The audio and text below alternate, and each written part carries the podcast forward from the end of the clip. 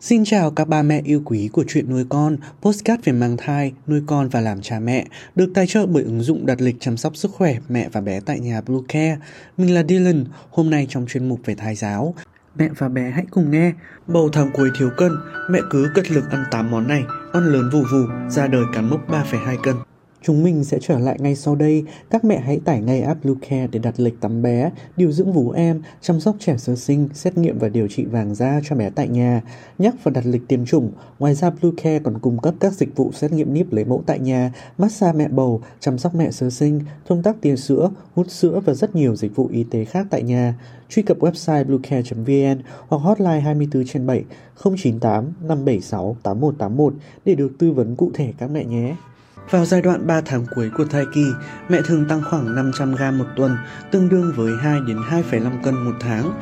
Đến tháng cuối cùng, bé phải tăng khoảng hơn 1 cân để đạt được cân nặng khoảng 3 đến 3,4 cân. Mẹ cũng cần phải đảm bảo đủ các chất dinh dưỡng như đạm, tinh bột, chất béo, các nhóm vitamin canxi, sắt, đảm bảo cho con phát triển tốt nhất cùng xem video để biết 8 món ăn mẹ bầu cần bổ sung trong tháng cuối của thai kỳ nhé.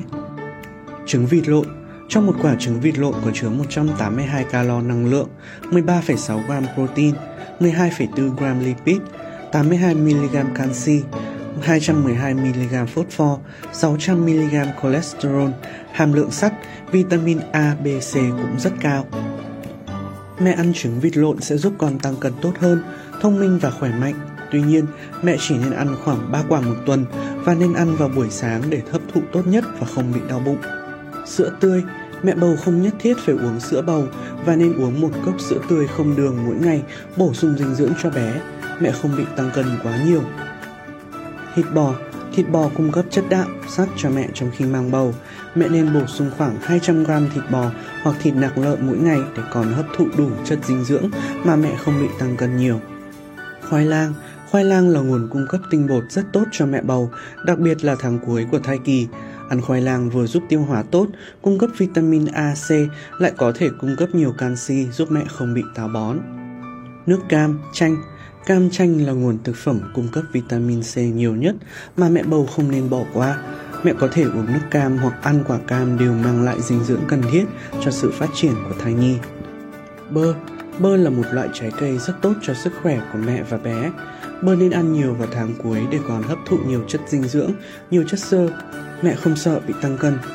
Các loại hạt Các loại hạt như hạt óc chó, hạnh nhân, ngũ cốc rất giàu chất béo, chất xơ và chất đạm.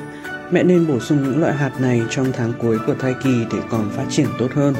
Chào cá Cá rất tốt cho mẹ bầu và đặc biệt là sự phát triển về cả cân nặng và trí não của bé.